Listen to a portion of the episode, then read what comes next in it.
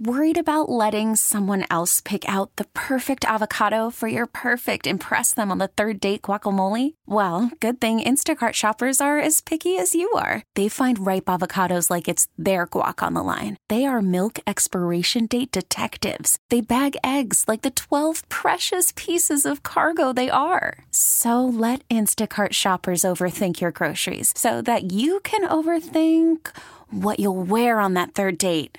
Download the Instacart app to get free delivery on your first three orders while supplies last. Minimum $10 per order. Additional terms apply. Odyssey celebrates Mother's Day, brought to you by T-Mobile. You can count on T-Mobile to help you stay connected on America's largest 5G network. Now give me the top five plays, according to Donnie Football, from Super Bowl 43. Okay, so we start with number 5. This is a play, maybe it just sticks with me. Maybe it doesn't really stick with other people. I mean, it's all positive Steeler plays, obviously. I didn't put, like, the play where Fitzgerald put them ahead with about 2 minutes to go. Interesting. I mean, I don't think you can have the story of the game told without that play. Well, wait. This is Donnie's list. It's your list. I thought this was all Steelers moments. Top five plays. Just go with what you got, and that's what creates great debate afterwards. Five. Well, see, now we're all thrown off. No, we're not. We will offer our producers' notes. You made your list, and now you don't have to check it twice. We just want you to fire it out there. Yeah. Number five. This play took place in the first quarter, but I thought it was basically a microcosm of what we saw from Big Ben the entire season. 3rd and 10. Ben runs around the pocket. He runs all over the place, and there's big number 83. Just happens to be 11 or 12 yards down the field. 11-yard completion to Heath Miller. They later score in the drive. First touchdown of Super Bowl 43 came from Gary Russell. That's number 5. I miss those days with Ben. I know Chris maybe took it for granted a little bit because you weren't a huge Roethlisberger guy. It could be 3rd and 15, and it just felt like the guy was going to pull a rabbit out of his hat, and he would do that stuff all the time. I don't think I took it for granted. I think what frustrated me was it never happened in the games I wanted to see it happen, i.e. like against the other quarterbacks. That means that in the Super Bowl I could believe it because it wasn't against Tom Brady or something like that. But he would do that crap all the time. And especially that season. That's why like that play, even though it was so early in the game and looked relatively meaningless, if they don't get the play there, they punt the football away and who knows, they lose the game. Mahomes does that the best now. You think you've got him dead, it's 3rd and forever, and he makes some kind of acrobatic, heroic play. Really quick aside on him, they run that. I don't know if this was the design of the play. If it was an awfully hard first read for him. That 4th and 2 they go for in the AFC title game. He just rolls right and throws an absolute dart right to Travis Kelce. Like, degree of difficulty about 9.5 out of 10, and he makes it look routine. I like that under-the-radar play. It's a good 5. One, Donnie. Next. Well, yeah, I mean, I put it on there because I thought these were all Steeler plays. I mean, my list would be different if it was otherwise. I'm wondering if one of my – it's not even an under-the-radar play. It's just the one I cite the most from that game is going to come up here.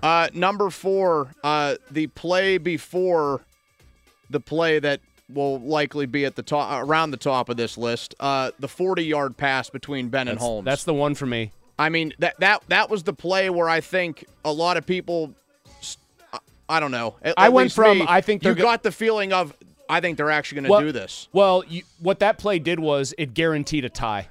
It sent that game was going to overtime one way or the other. That's a good point because they're down 3. So they're in chip shot range for Jeff, who had dyed his hair and his goatee blonde. They were going to kick a 25-yard field goal, worst case scenario. Yeah, it got him within the 10-yard line. But yes. that was the play where I think every Steeler fan was – going from, man, I can't believe they just blew a 2-score lead in this game. Like, it's going to be embarrassing to, like, all right, they're actually going to pull this off. Now, who's the Cardinals defender who fell down and made it possible? He was in position to make a tackle, keep it at, like, a 9-yard gain, and he fell. Man, I'll never forget this guy. I know, and Al Michaels yells his name because Michaels still very much had his fastball. He ends up making the tackle, like, chasing the play down because Holmes had to weave, but I'll never forget this guy. He never gets mentioned as kind of a goat in a bad way in the Super Bowl because he slipped and fell. Aaron Francisco. Yep. Yeah.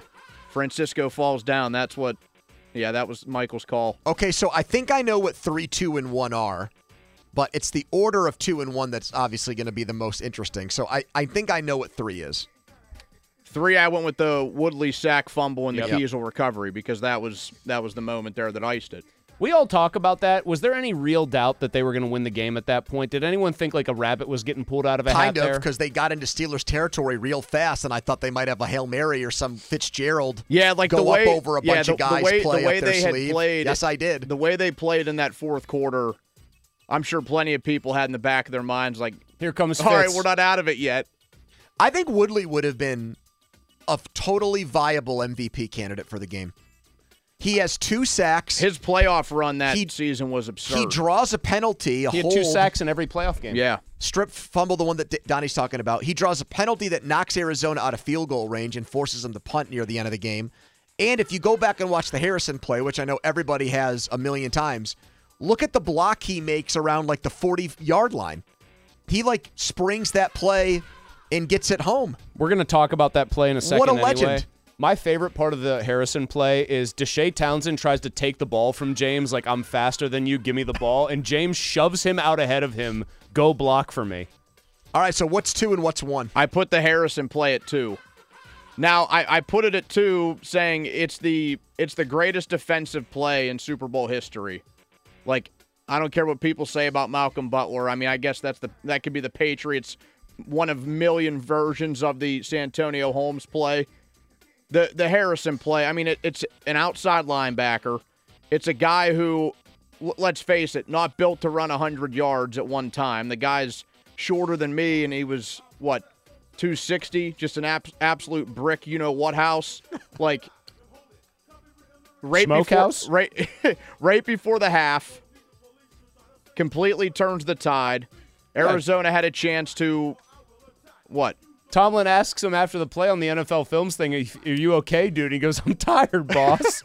Like he's got the oxygen mask in the end zone. Larry Fitzgerald illegally trying to run him down. Yep. I saw I don't know why this happens to the Steelers. I saw truthers out there saying he had been tackled short of the goal line, that a knee touched. That's like your Sid Bream was out. My Sid Bream was out take is not only way more plausible, it's supported by over 50% of our Twitter respondents. Well, there's also people that think that Holmes didn't get 2 feet down. There's those Cardinals weirdos, too. The one thing about that, though, is NBC did do a good enough job. They did show an angle where it was clear the back foot got down. He did hold his foot up off the ground, though, after that very weirdly. So the best defensive play in Super Bowl history is trumped by the best, possibly the best throw and catch in Super Bowl history. By the way, you know that Harrison was supposed to blitz on that play, right? Yeah. Yeah, and he drops back. Drops back inexplicably right into the path of the throw. And speaking of fastballs, again, Madden was so good on that play. Oh, Madden was just loving it. Look for a pick play down here. Even right before the Larry Fitzgerald touchdown, look at how deep those safeties are. There's all that room in the middle of the field. Bam, it happens. I miss that guy. He was loving it. His last broadcast ever. You want to talk about going out on top as a broadcaster. You actually just made a very good, I think, salient point about the circumstance of that Holmes catch. You've already got a field goal.